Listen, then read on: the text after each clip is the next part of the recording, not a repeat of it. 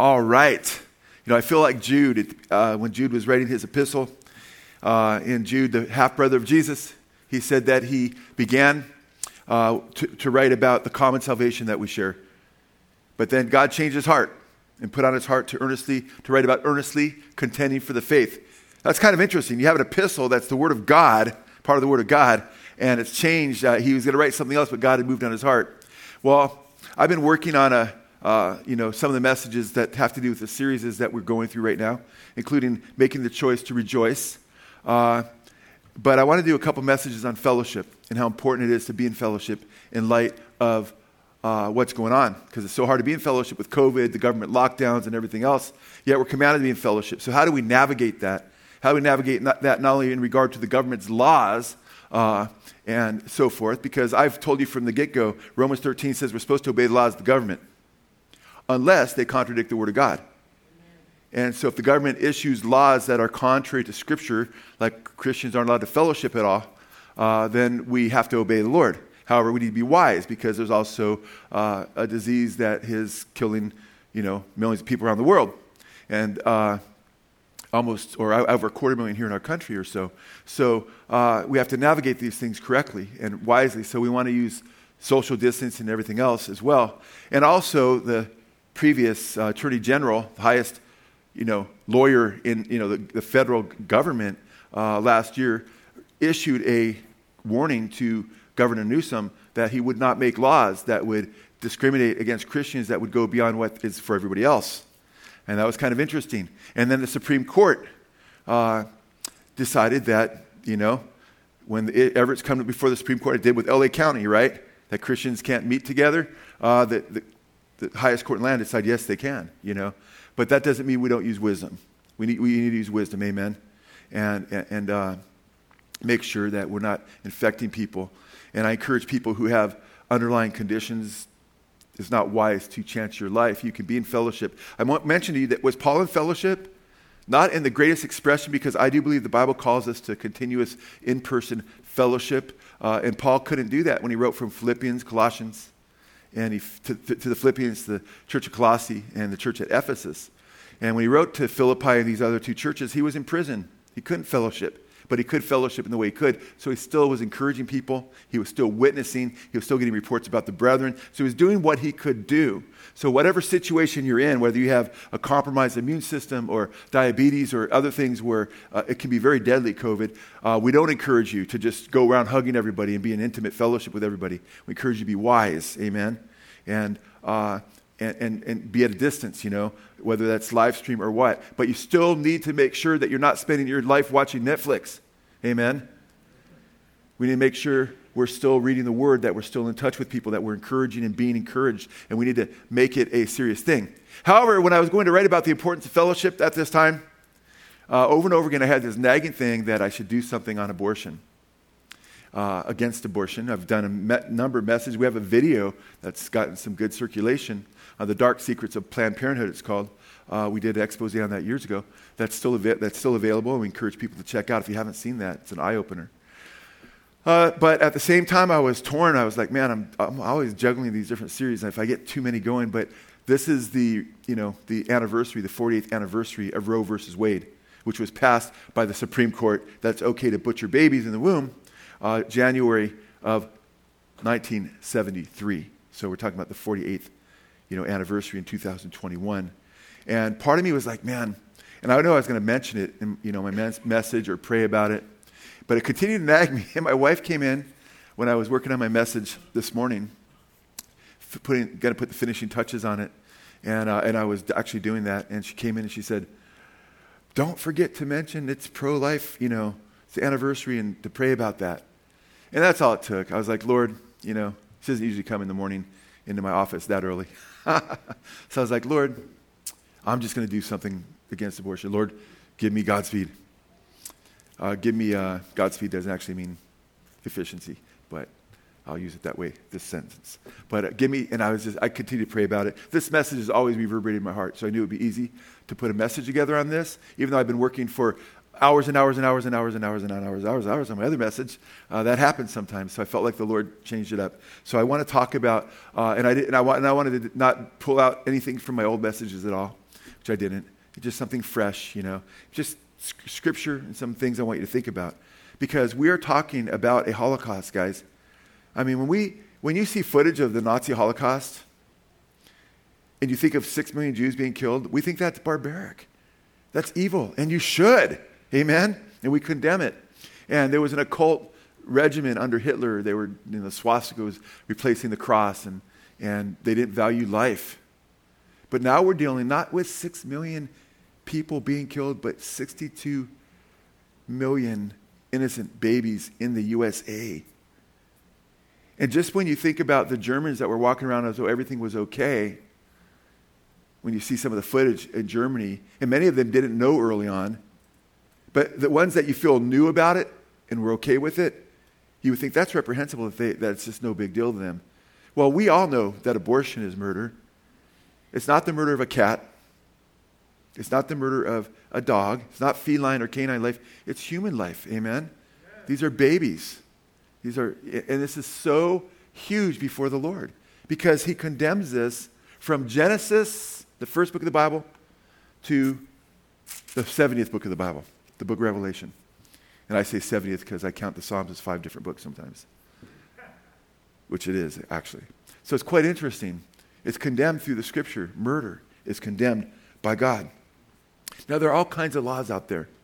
And some laws shouldn't be on the books that are on the books, and some that aren't on the books should be on the books.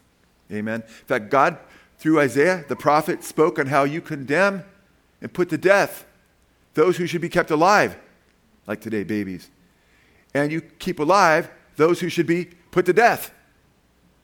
Wow. Sound familiar? You get people that are like, you know, serial child rapists that get five months or something, you know? We live in a wicked, wicked world. But there's some strange laws out there. Like in Michigan, it's illegal to paint sparrows uh, the, uh, like parakeets and sell them. now you get it, right? So sometimes laws don't make any sense until you see a little bit further. Oh, there's people that must have been painting sparrows like parakeets and selling them. I didn't know that because Joe was telling me about how a couple years when he used to live in Michigan when he was in his early 20s, he got deceived. He bought a bunch of parakeets, but they were sparrows when he gave them a bath. No, I'm, I'm messing around. I made that up. But uh, he's from Michigan, farmer. He would know better, right? But no, that was an actual law. But you realize there's reason behind it. Birmingham, Alabama. It's illegal to drive your car while blindfolded there. Seriously. Thankfully, yeah. And I was like, how did they come up with that law? Somebody must have been driving blindfolded, at least for a little bit. I don't know. In Waynesboro, and, and, I shared some of these strange laws with you guys sometimes, so I'm trying to change, share ones I've never shared with you. Oh, this is one I love because I share it every time I think about the strange laws. Uh, it's illegal in Waynesboro, Pennsylvania, to let a woman drive down the main street without the husband walking in front of her waving a red flag. Or he can run in front of her too. I'm like, what? I would never, what is that? I would never walk in front of my wife driving anything. It's like, what in the crazy law is that, you know? I'm, I'm kidding. My wife's a really good driver. But, uh, but still, that sounds more dangerous. That sounds like the cure in that case, too, is more dangerous than the, the, the problem, you know? So it's interesting laws. It's illegal to ride a camel on a Nevada highway. In Arizona, it's illegal to hunt camels. And it's like, why? Well, guess what? In the 18, in 1850s, they were used, camels were imported to use in the Revolutionary War. And by the time the Civil War came, they were not being used anymore, and there were camels being auctioned. So, guess what?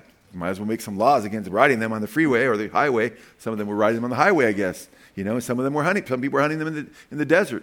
So they made laws. So a lot of times, laws don't make sense until you understand the background. But if you don't understand the background, they don't matter as much to you, even though they may be very important. Same thing with God's law, because there's a bunch of human silly laws. And uh, man made laws or laws that people vote for, while they can have their advantages, uh, the law of the Lord God is what ultimately matters. Okay? Uh, because the scriptures say, uh, morality isn't determined by people voting. You know that? Oh, we think there should be, instead of two genders, even though scientifically there's two biological genders, unless there's a deformity, uh, we're voting that there's 100 genders. That doesn't change the reality that there's two genders. That's anti science. and unbiblical. Talk about science denying, you know. It denies science to say that everything came out of nothing. That's not scientific. It denies science to say there's a, this amazing, complicated, obviously designed effect without a cause. That's denying science. It denies science, as I mentioned, to deny that there's two different genders. But it's interesting. Uh, moral law is determined by God and His holy word. Amen? And that's important that we get. Romans 3.20 says, by the law is the knowledge of sin. By the law is the knowledge of sin. And now, praise God, God has written his moral law in our hearts. Most people understand it's wrong to murder, right? It's wrong to steal. It's wrong to rob people, you know, uh, lie, uh, you know, bear false witness. In every civilization, they have laws for the most part against those things because God has written his law in our hearts. Although our consciences have been seared, the Bible says, in many cases, with a hot iron. That's how you get psychopaths and sociopaths.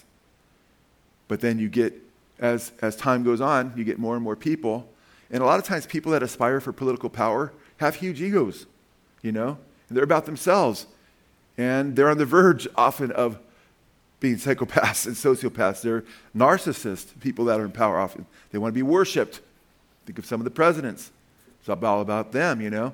And guess what? A lot of times people in power will make laws where they don't fear the Lord and will not reflect the conscience that God has given them.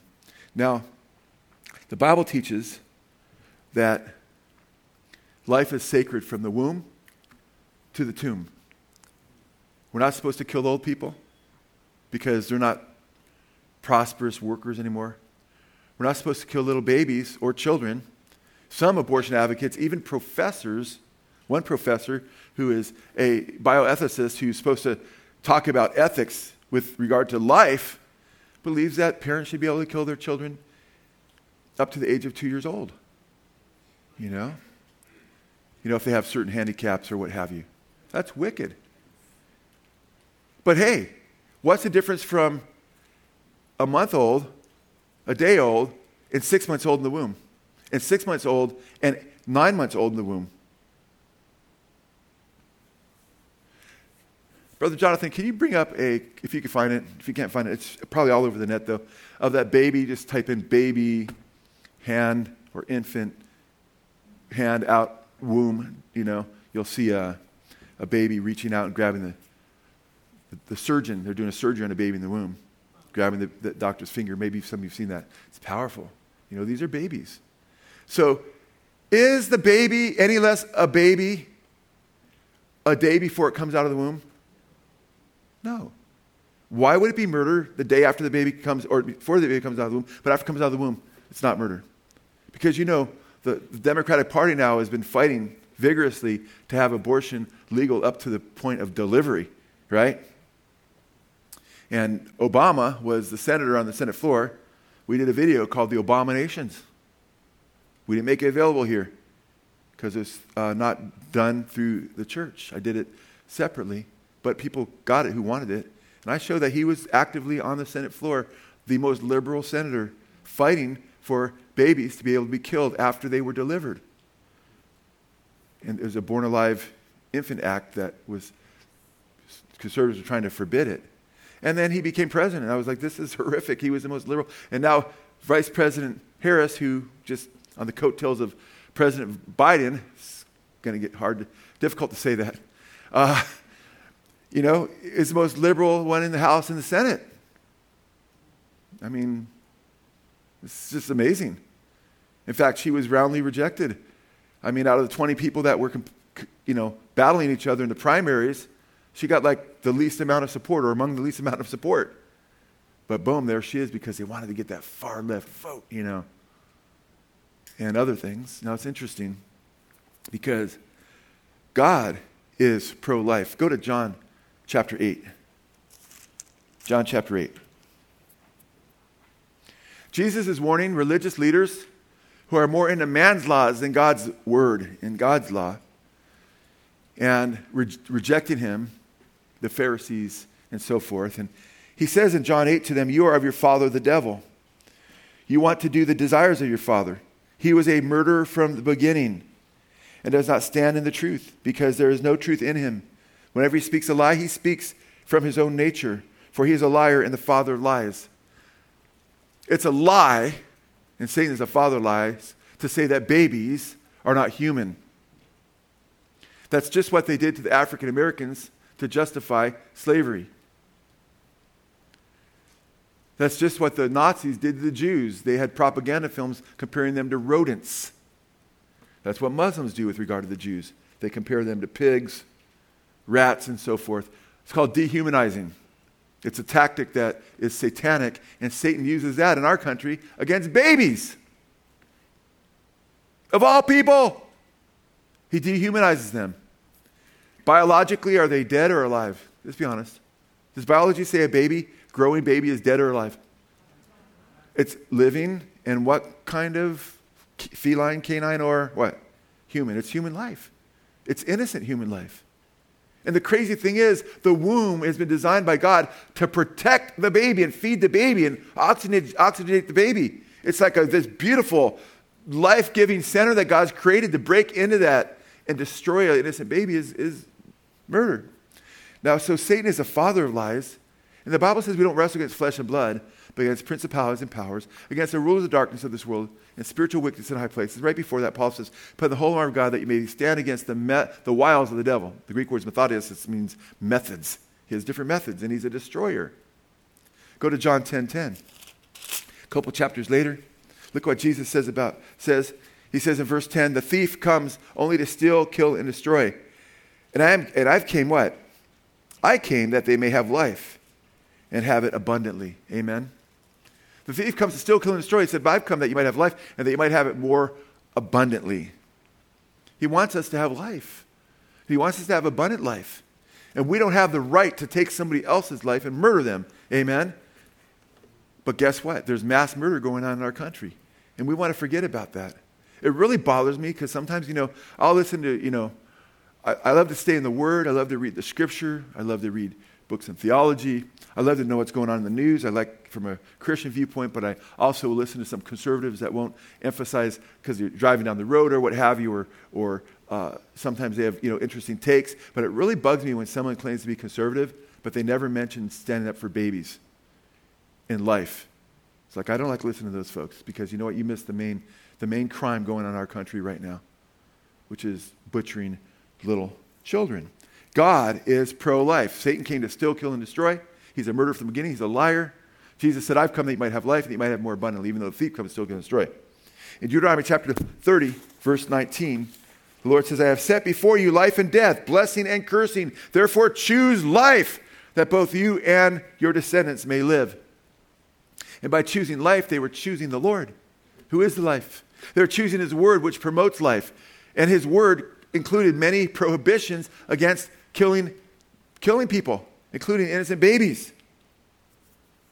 In fact, way back before the law of Moses came, so they'll say, oh, that's the law of Moses, we're not the law of Moses. Before the law of Moses was given, before God gave them the law at Sinai, we read in Genesis 3 5, as surely as I require the life of any man or beast, by those hands your, uh, your lifeblood is shed. I will demand an accounting for anyone who takes the life of his fellow man.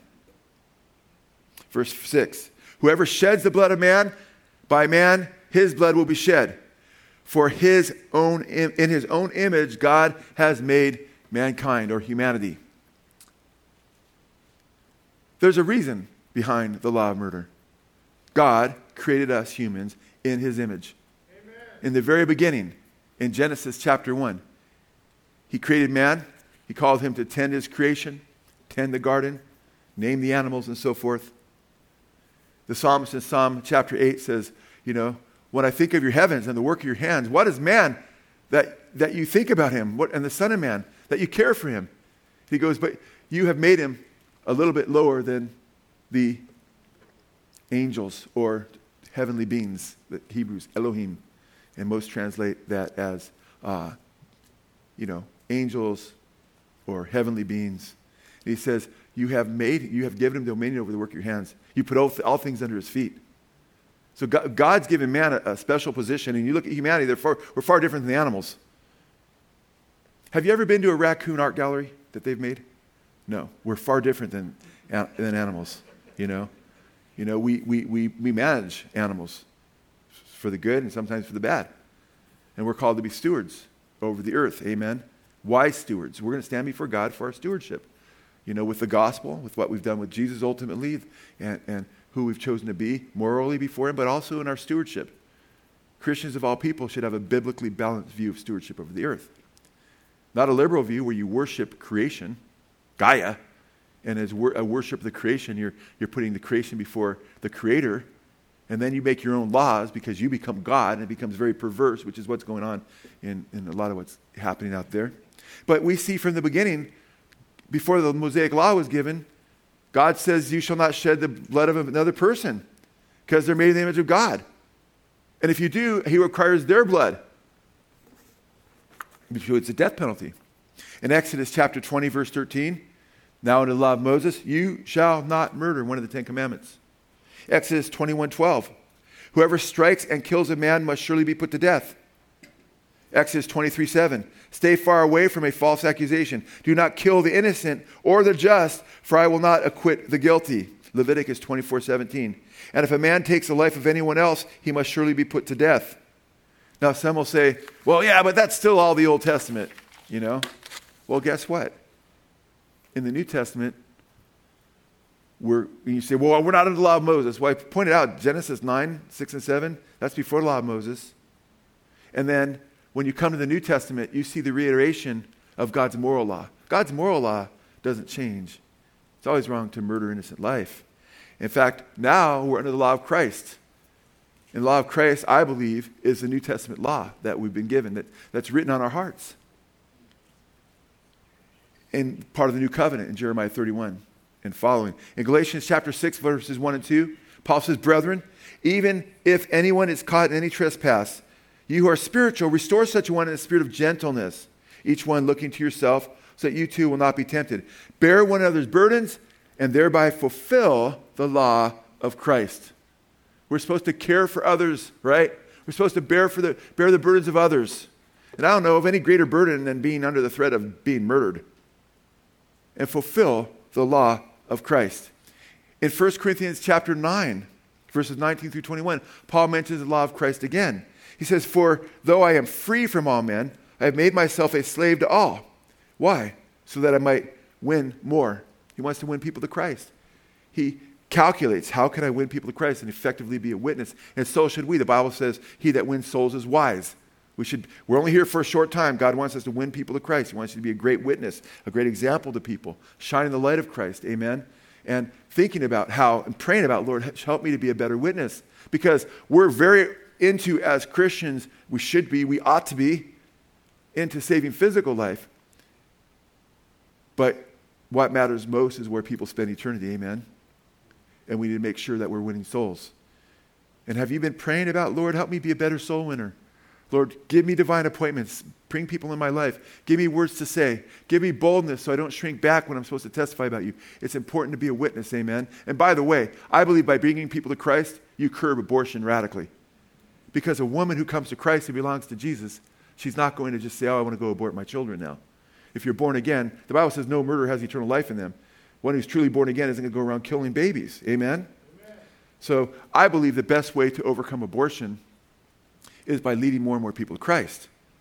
But that doesn't mean, oh, I lead people to Christ, so I don't really pay attention to the abortion issue because it gets taken care of by leading people to Christ. No, we're all supposed to be practical about it. Amen? That's why this fellowship has for years been involved in going to the CPC uh, banquets and so forth. We often have two or three tables of, you know, 30 people or so there, 20, 30 people. I think one time recently we had four tables, almost 40 people, which is great. Uh, but he says, though I am free from all men, I made myself a slave to all so that I might win more. To the Jews I became as a Jew, so that I might win Jews, even though Paul is Jewish. To those who are under the law, under the kosher law, under the Jewish law, under the Mosaic law, as under the law, though not being myself under the law. So Paul knew he didn't have to keep the law of Moses because he wasn't under the law of Moses anymore. But he's around Jews, he would behave like a Jew under the law of Moses. Otherwise, they would just turn him off and not listen to them, to him, so that he could win them to Jesus. So that I might win those who are under the law. Then listen to what he says, verse 21. To those who are without law, like the Gentiles who weren't given the law of Moses, as without law. So when I'm around the Gentiles, I don't strap on the kosher, I don't strap on the, the Jewish laws, the 613 laws of the Old Testament. Listen to this. To those who are without law, as without law, though not being without the law of God, but under the law of Christ. Amen, Jimmy. So even though, wow, Paul was lawless then, unless he was around Gen, uh, when he was around the Gentiles? No. He was not keeping the Mosaic law when he was around Gentiles, but he didn't just jettison God's moral law. He was under the law of who? Christ. The teachings of the New Testament he didn't violate. And by the way, the morals in the Old Testament that are written in our hearts were brought into the New Covenant. In fact, all 10 of the 10 commandments, except one, is repeated in the New Testament because they're all moral except one. The fourth commandment isn't repeated to keep the Sabbath law, the day of rest. They started meeting on the first day of the week, and guess what? We have our rest, not just on Saturday. We have a rest every day. Come to me, all of you who are weary and heavily burdened, and I will give you rest. Amen? Take my yoke upon you and learn from me, right? For I am meek and humble, right? And I will give you rest for your souls. For my yoke is easy, my burden is light. Amen? Amen. We're at rest in Jesus. We've entered into our rest. Amen? So, I'm not without the law, Paul says, but under the law of Christ so that I might win those who are without the law. He's still under the law of Christ. We have the law of Christ, the New Testament. Guess what the New Testament is very clear about? Not murdering people. There's those in the church today, in the visible church, not the spiritual organism that is legitimately the body of Christ, that are antinomian. They just throw off the law of God, including the law of Christ. Oh, we don't have any morals to follow now that we're Christians. Really? We have the law of Christ. And God, Paul says if you ignore what God's given him, his, the commands that have come through him, God will ignore you. That's pretty heavy. Now listen to some of the law. Well, Jesus, by the way, when they asked him what the greatest commandment was, what did he say? Thou shalt what? uh, Mark 12, 30, thou shalt love the Lord your God with all your heart, with all your soul, with all your strength, with all your might. And he said, the second is likened unto it, you shall love your neighbor as yourself. Right? And Jesus says, on these two laws hang all the law and the prophets. They all pointed to the ultimate law of Christ, which Christ fulfilled the Mosaic law. It is finished, amen, and gave us the new covenant law, the law of Christ. And then when you read in the New Testament, you read about the law of Christ. And in Mark 10 19, he says, You know the commandments do not murder, do not commit adultery, do not steal, do not bear false witness, do not cheat others, honor your father and your mother. Well, these are all repeated in the new covenant. And in Romans 13 9, we read this. The commandments, Paul says, do not ad- commit adultery, do not murder, do not steal, do not covet, and any other of the commandments, he says, are summed up in this one decree love your neighbor as yourself. It's new covenant law. James 2.11, for he who said, do not commit adultery, also said, do not murder. If you commit murder, but do not commit, uh, if you commit adultery but do not commit murder, you have become a lawbreaker, You're still a lawbreaker. And you know what? Right into the book of Revelation, and we could just multiply, you know, those prohibitions against murder. But we're told in the book of Revelation that there won't be repentance by the world in the end times. In fact, in Revelation 9:21, this is after one of the trumpet judgments, where people are being stung by locusts that have come out of the pit, and they're being stung and they're in pain for months, like five months, I believe it says. Huh. They have no rest. They still don't repent, it says. The objective there is God saying, He says He brings His judgments in the world that the nations will learn righteousness. Gives them a chance to repent before they go to hell. They get a little taste of hell, and they still don't repent. That's how bent some people are in wickedness. The idea that everybody's going to come to Jesus is a lie. The idea that the church is going to rule the world before Christ comes back is a lie. It just gets really bad here. It says they don't repent. Furthermore, it says in Revelation 9:21, furthermore they did not repent of their murder sorcery, pharmakeia, illicit drug use, sexual immorality, porneia, sexual perversion, and theft. They don't repent. And what happens to them? Well, Revelation 21 8. But for the cowardly and unbelieving and abominable and murderers and sexually immoral persons and sorcerers and idolaters and all liars, their part will be in the lake that burns with fire and brimstone, which is the second death. Revelation 22 15 on who's outside the holy city, New Jerusalem. But outside are dogs. And that's a reference to sexual, the sexually immoral in the Old Testament, like male prostitutes and so forth. Uh, but outside are the dogs, the sorcerers, the sexually immoral, the murderers. It's not talking about Fido, the idolaters, and everyone who loves and practices falsehood. This is serious stuff, guys. God takes this real seriously. We're here for a short time, our lives are vapors. We need to make sure that we understand what God's word says and that we're on the right side of not only history, but ultimately that we're on the right side, meaning where the sheep are, not the goats on the left side, who Jesus said will be sentenced. Depart from me, you wicked, into eternal fire prepared for the devil and his angels. Uh, Matthew chapter 25. So it's important that you're making decisions not just about your own life, but I believe the Bible commands us to stand up for the innocent. That's how you love your neighbors yourself. You fulfill the law of Christ by bearing the burdens of others. Now, it's interesting in Revelation 17 and 18, it talks about Babylon the Great, the, the, the scarlet, the, uh, clothed in scarlet and golden cup full of her abominations, and how she pollutes the entire world. And she rules over the kings of the earth.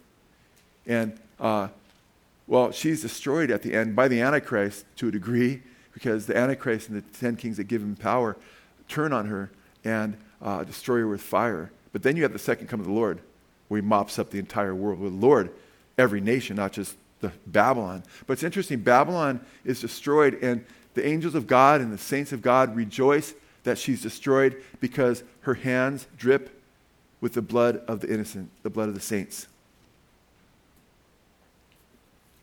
And I believe that speaks of martyrs there.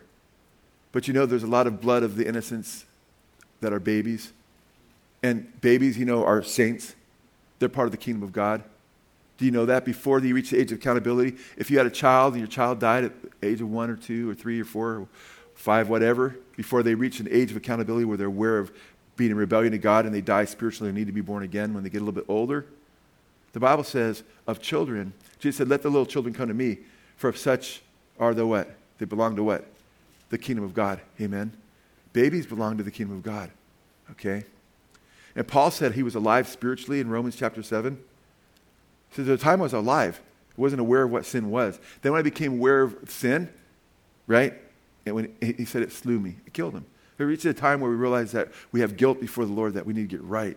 But when we're very young, the Bible doesn't teach infant damnation. That's an old Calvinistic lie that God, that's what Augustine taught, you know, that's what Calvin taught, that babies that aren't elect are odious or hateful to God and he destines them for damnation. That's not biblical, guys. That's not the heart of God. Uh, so, babies, I just think it's interesting in Revelation. I, it's hard for me to believe, although I don't know what's exactly in the mind of God when he has that stated. He may mean just strictly martyrs. I have to be straight up with you. But he could be including also the millions and millions and millions and millions and millions of babies that have been killed around the world. Tens of millions of babies are killed every year around the world. So this is amazing. And, and, as Christians, we're not called to just say, okay, yeah, I need to make sure I don't, you know, destroy anybody. We need to make sure, the Bible says in Ephesians 5.11, have no fellowship with the unfruitful works, unfruitful works of darkness, but rather what? Exposing. We're also supposed to expose what's going on. We're supposed to have a prophetic voice of the state and say, this is wrong, this is murder. Even though it's not popular. Even though we're going against the grain. Even though we're dealing with a new administration that is pro butchering babies in the womb and advocating more of it in, some, in many cases. I've talked to you before about Dr. Bernard Nathanson, and he's kind of interesting guy because he was, uh, you know, had, you know, was known for aborting just about, if not the most, babies in our country for years. And then he realized it was murder when he became more and more aware of, wow, this is actually killing babies. And then he became one of the major advocates to stop it. But I think it's interesting, Dr. Bernard Nathanson said that in the 1960s, before it was made legal in 73, that they, the strategists along with him, they strategized by hooking abortion into the women's rights movement and trying to make it like a women's rights issue that women should have the right to murder their babies. And that was part of the strategy. So then you're talking about women's rights. So you're not talking about killing a baby now, you're talking about women's rights, right? And now they've made it not just women's rights, they've made it a health issue, right? I don't know if you've seen uh, Harris, the, the VP, Kamala Harris. She just was celebrating Roe versus Wade. I'll give the quote a little bit later and how you know we need to stand for Roe versus Wade because it's part of the health issues for women. Isn't that amazing? Can you imagine if you're allowed and the one professor gets his, his wish that you're allowed to kill babies up to two years old? He's a leading bioethicist, by the way. And it's legal. And then, you know, they'll be talking about that. That's women's health issue. That's a health issue. It's a women's choice. What's the difference, right? I mean, not that they're going to get that, but it's just, you know, really, really, really, really sad. Now, Susan B. Anthony, who's considered a champion, one of the names that comes to mind the most when you think of women's rights, she was actually, uh, she considered abortion wicked and that it was against women and against babies, against children, against children's rights, and against women as well. And she took a very strong stand against it. Isn't that interesting? The women's rights movement, rights movement early on was not about killing babies, but in the 1960s they made a calculated step to say, let's hook this to the wagon of women's rights, you know? And then eventually they did it with health. Serrin Foster, president of Feminist uh, for Life, speaks in the feminist case against abortion, Feminist for Life. She says that historically, uh, the feminists were against abortion. And, but it's really ironic, isn't it? She states, quote, the anti-abortion laws, laws against abortion, that early feminists worked so hard to enact. So the early feminists were making laws against abortion, making sure you couldn't kill babies in the mother's womb. The anti abortion laws that early feminists worked so hard to enact to protect women and children were the very, uh, very ones destroyed by the Roe versus Wade decision 100 years later. Isn't that ironic? That's amazing because it was women's rights activists that were the ones that were able to champion and get, make sure there were laws against abortion. Isn't that crazy? And then 100 years later, Roe versus Wade destroys those laws. Keep in mind, the 1960s was the decade where do what thou wilt became popular. Aleister Crowley, the Satanist, I mean, his phrase, do what thou wilt, became do your own thing in the 60s, the hippies, counterculture. movement. If it feels good, do it. And uh, a lot of the musicians watch our video, they sold their souls for rock and roll. They were championing that, that statement early on, including John Lennon and the Beatles, you know, of the Beatles. So it's interesting. Uh, and, and murdering babies, that was a big deal for Aleister Crowley. Killing babies, you know, uh, for sacrifice. And it's interesting. That doesn't mean every mother that's uh, having an abortion is sacrificing their child to Satan, but it is killing a baby. And you are sacrificing that baby's life for your own prosperity, for your own whatever reason you just try to justify it. You sacrifice your baby for something. And it's still wrong. Now it's interesting. Uh, but then you have, you know, Margaret Sanger. And that's what our video is, the dark secrets of Planned Parenthood. Margaret Sanger is, was the founder of Planned Parenthood. She was an occultist, practiced occult works where you get in touch with spirits and everything else. She was demonic. We wrote this.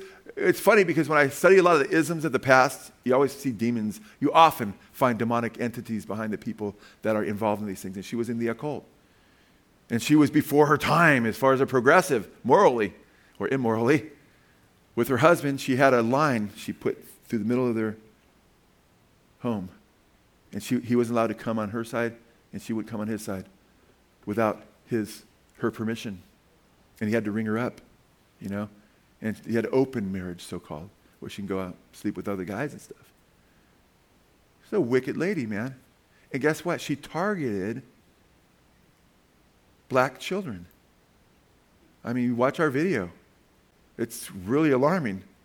She targeted black children and others that she called misfits. In fact, Margaret Sanger had what she called the Negro Project. And they specifically went after black neighborhoods more than others to promote abortion. And Sanger wrote, uh, by the way, she was in cahoots and influenced by eugenicists. And eugenicists are those who believe that you should kill people that, you know, were considered misfits in society, physical disadvantages, mental disadvantages in, in, in your appraisal. And she has all kinds of stuff. I mean, quotations and using Nazi eugenicists, those who would become part of the Nazi party, she was in cahoots with. But she herself wrote, quote, organized charity, See, we're the bad guys. And by the way, I have quotes from Hitler and other Nazis where Christians are really bad because they're promoting the thriving of the unfit. Because Christian charity, right? Taking care of those who are hurting, taking care of those who are feeble, taking care of those who are mentally ill, taking care of those who are physically disadvantaged. That to the Nazis was, was reprehensible, it was an abomination because we want the pure German race, and these Christians are hurting it. There's really radical quotes from Hitler. Hitler wasn't a Christian, he was an occultist. We know that for sure. Totally into demons and stuff. We've, I've taught on that before. In her early writings, she reflected uh, this teaching, writing, quote, organized charity itself is a symptom of a malignant social disease. Those vast, complex, interrelated organizations aiming to control and diminish the spread of misery and destitution and all the menacing evils that spring out of the sinisterly fertile soil are the surest sign of our, that our civilization has bred, is breeding, and perpetuating constantly increasing numbers of defectives, delinquents, and dependents. Meaning you should be putting these people to death. And these, these charities, which many of them are Christian, are causing people like that to be able to procreate. How dare them? That's why Planned Parenthood, Planned Parenthood becomes very important to kill off the so called delinquents and misfits and, and dependents and defectives. She wrote, The most serious charge that can be brought against modern benevolence, benevolence is the word for love, by the way, is that it encourages the perpetuation of defectives, delinquents, and dependents. These are the most dangerous elements in the world community, the most devastating curse on human progress and expression. Wow. This is the founder of Planned Parenthood. I think it was Hillary Clinton said that she was her greatest hero. She also wrote, It now remains for the U.S. government, now make it a government thing, to set a sensible example to the world by offering a bonus or yearly pension to all obviously unfit parents who allow themselves to be sterilized by harmless and scientific means. In this way, the moron and the disease would have no, pos- uh, would have no posterity to inherit their unhappy condition. The number of the feeble minded would decrease, and the heavy burden would be lifted from the shoulders of the fit. That's wicked. That's her early writings, you know. And it's just, do you, are you hearing what I'm reading? This is the founder of Planned Parenthood. It's where a lot of our taxpayer money goes to, unfortunately, in different states. And she specifically targeted black Americans. I have quote after quote after quote, which I'm not going to read to you now because I only have a little bit of time left. But you can watch uh, our video on the dark secrets of Planned Parenthood. You'll be astonished. In fact, she even stated that we should get some black ministers who would do our bidding and would be liaisons from us to their population so they'll accept this. And she said it in far more, she said it in very, and when you read her quote, it's actually stronger than what I said, the way she uses it. She talked about to dupe them, basically. Even to this day, the percentage of black fo- folks and the concentration of Planned Parenthood facilities are more toward per capita in black neighborhoods than elsewhere. What, what about BBLM? Black, black babies' lives matter. Amen? Don't black babies' lives matter? They ought to. Of course, black lives matter. Unless you're just a, a Nazi or KKK member, you would agree with that 100%. But black babies, although we disagree with the, the political movement that's avowedly Marxist and says they stand against the nuclear family, and they're not pro life at all, they're pro abortion and killing black babies. Not really caring about black people, it's, politics for, lot, for those kind of movements. Amen? I'm sorry, I have to speak the truth. We have to speak the truth. Amen? Targeting black babies. Sad. Go to Psalm chapter 39, please. 139.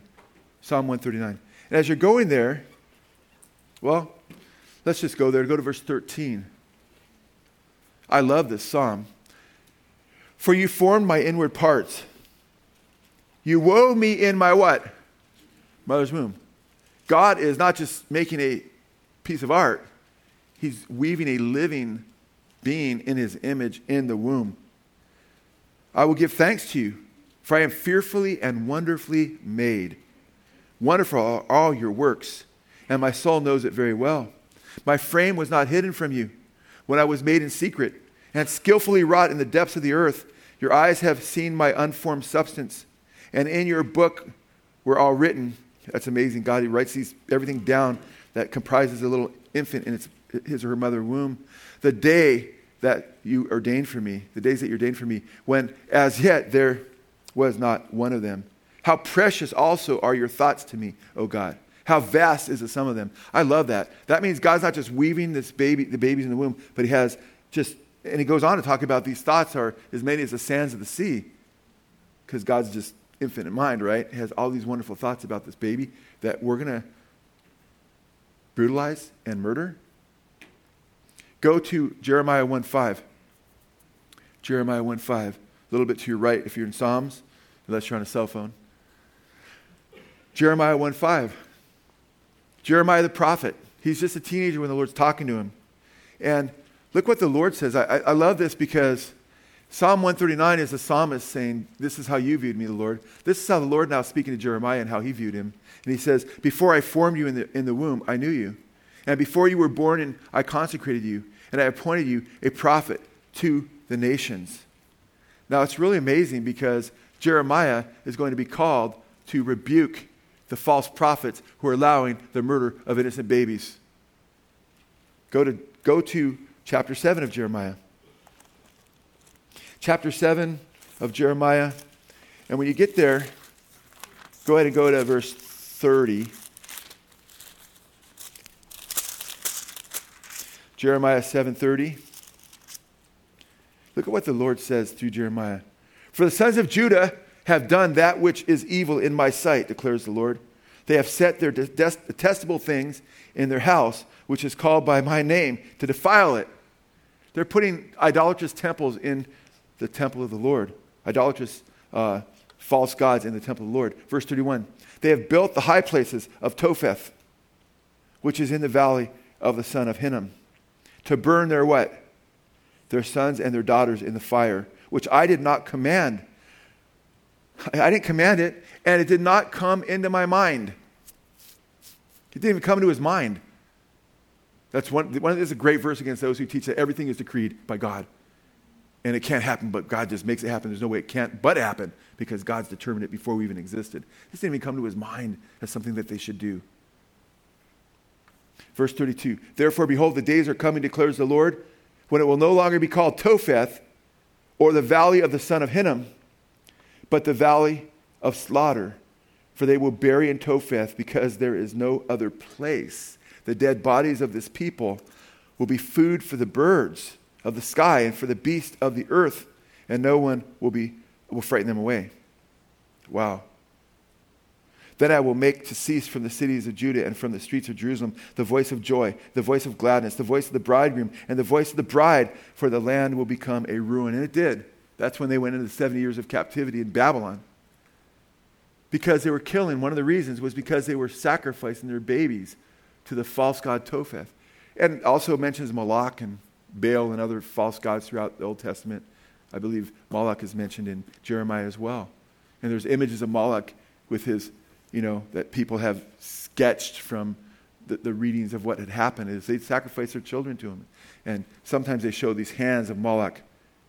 And the, the stomach is hollowed out, and, there, and there's this huge bonfire just made in his stomach where they just feed it wood, and it's burning, and the heat would go to the hands of this false god. And there they would, uh, according to these depictions, set these babies on the hands to sizzle.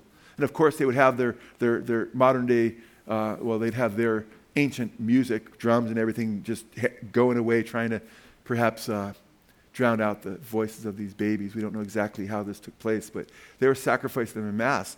And they were worshiping these false gods in the Valley of Hinnom, which is when you go to Israel, you go to the Temple Mount. If you go to the Mount of Olives, you'll see from the Mount of Olives, it looks like you almost reach over and touch it, you know. You can see the Temple Mount from the Mount of Olives. But in between, you have the Kidron Valley, which is the Valley of Hinnom, or Topheth, which, guess what that ends up becoming?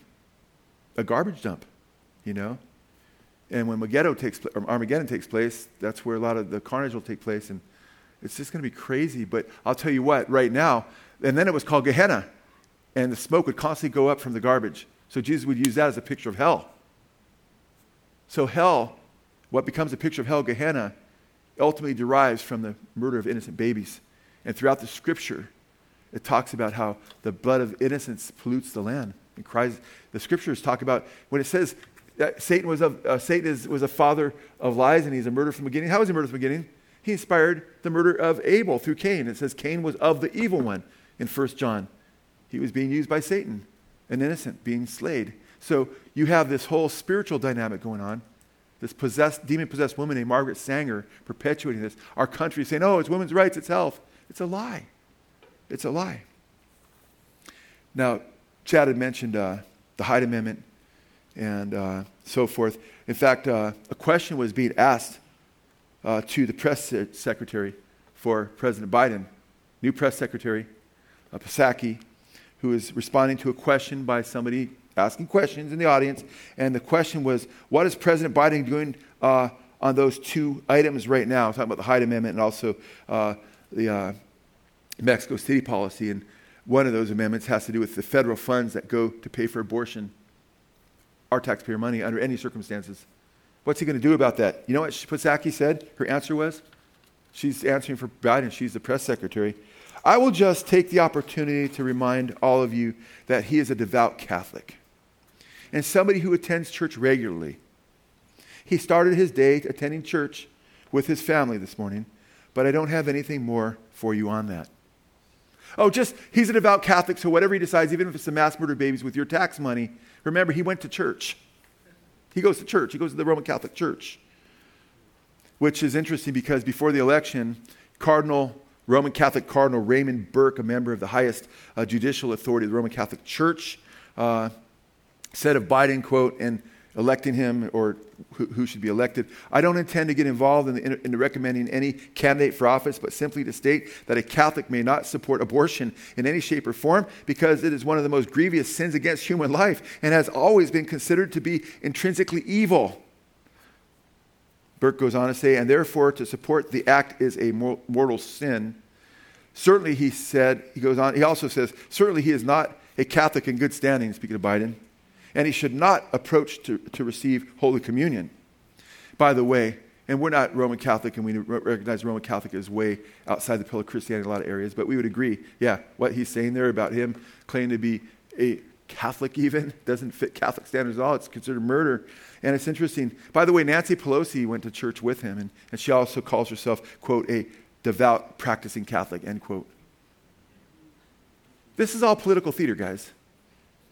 It's all political theater. They don't follow the Catholic teachings.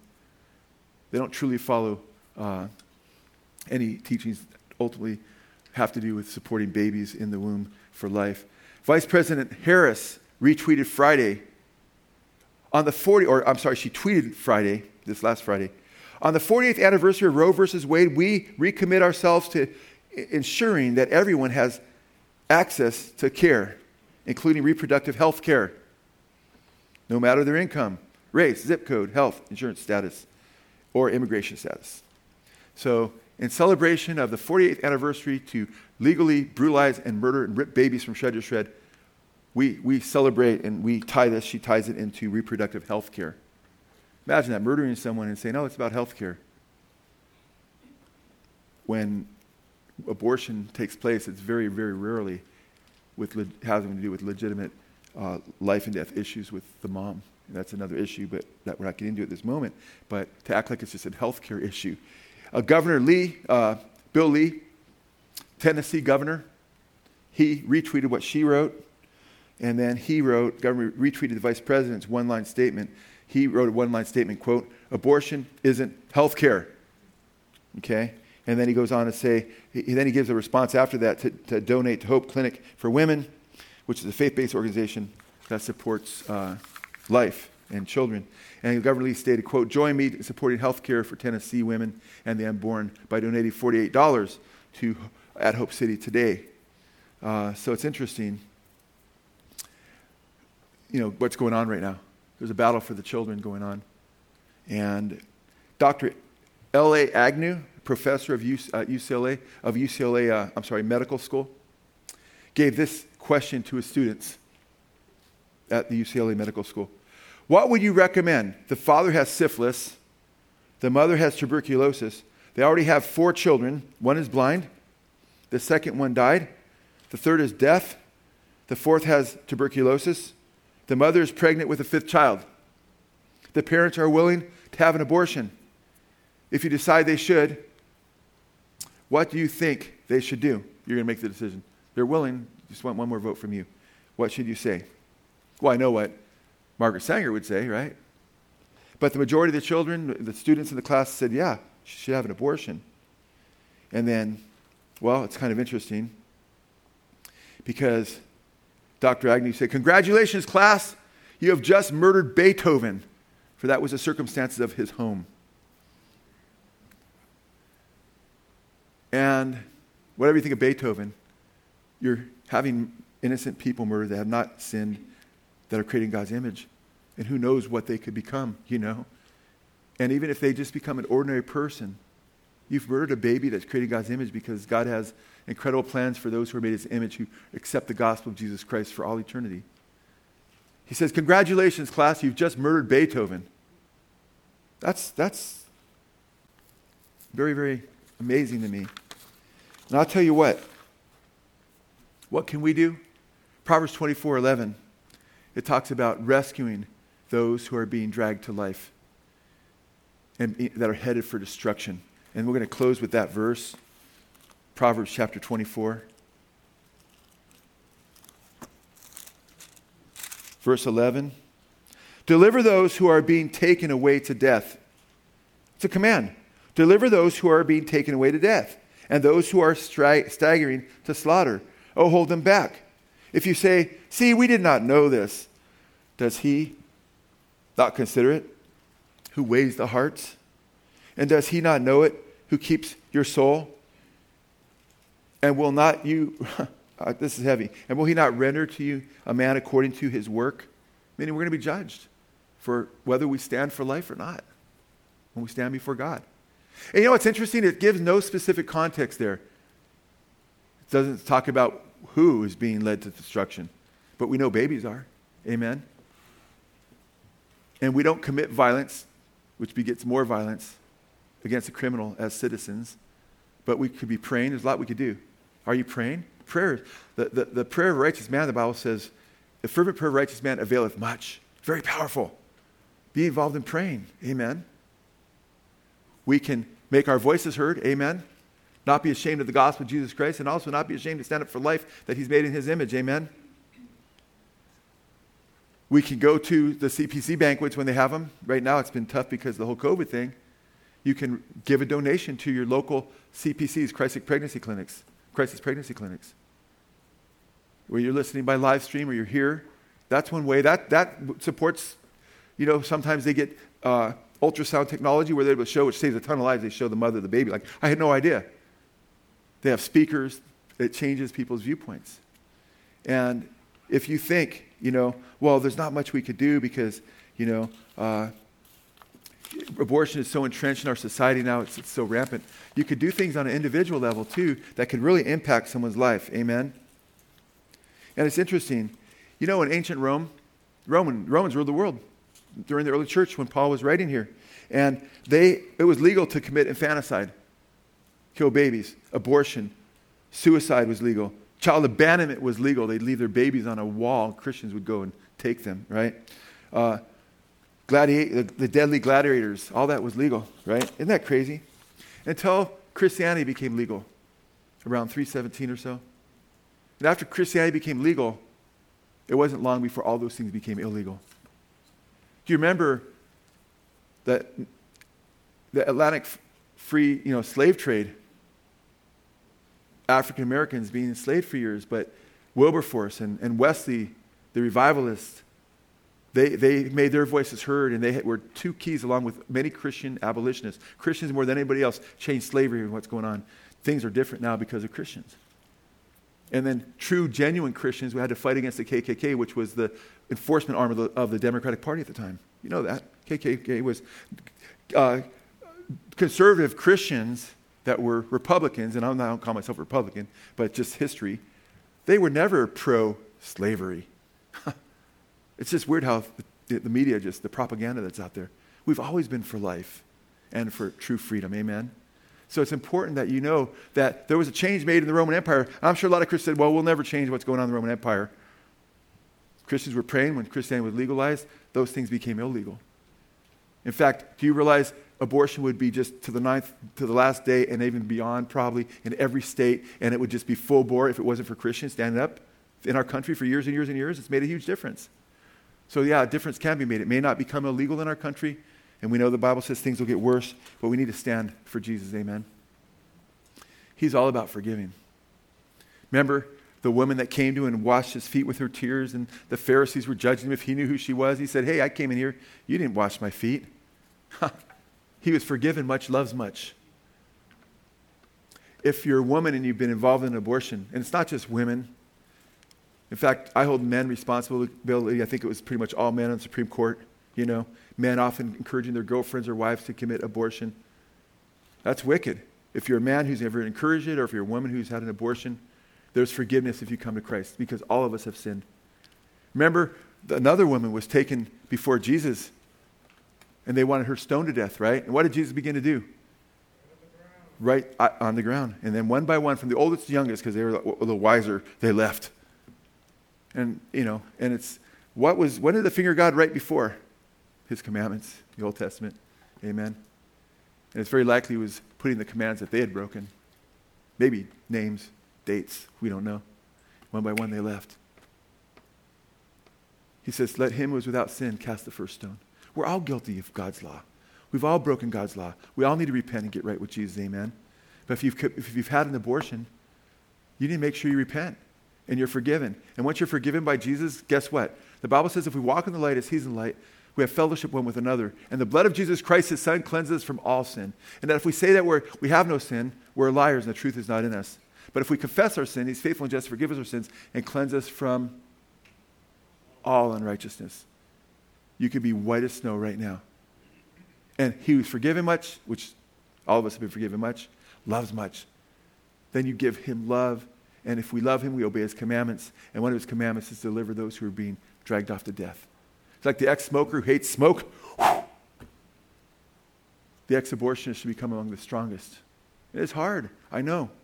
I was driving down the road with my wife one time. I told the story probably once before in the, in the assembly. And we were just seeing each other. We were just dating, just seen each other.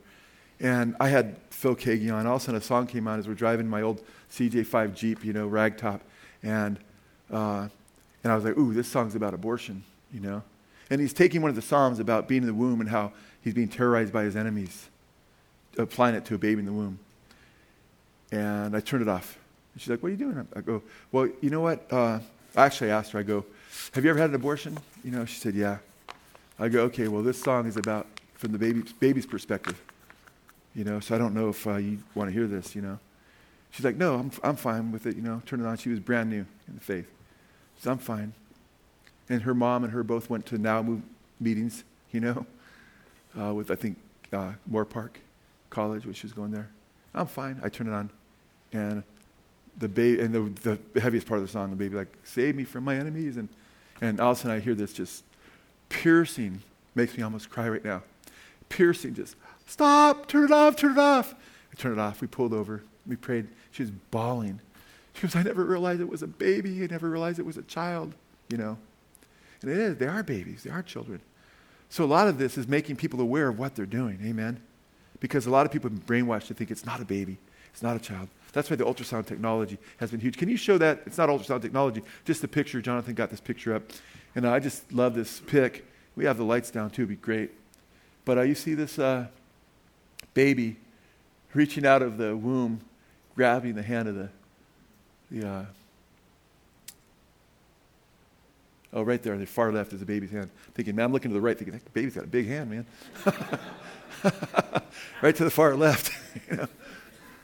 But you know what? We, we want to fight for them, amen. If you were being destroyed and people just said it was okay and doctors are making money off it, would you want someone to step up? Well, these babies can't step up, they can't speak. They're in the womb. But we can, amen. Let's bow our hearts before the Lord. Father God, we thank you for the truth of your word. We thank you, Father, that you've given us life and light. And Father, help us to stand up for the most innocent and the most vulnerable.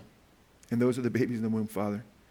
And help us to pray for them, Father. Help us to fight for them. Help us to give toward their deliverance. Help us to make our voices heard. Help, give us wisdom on what each of us to, is to do.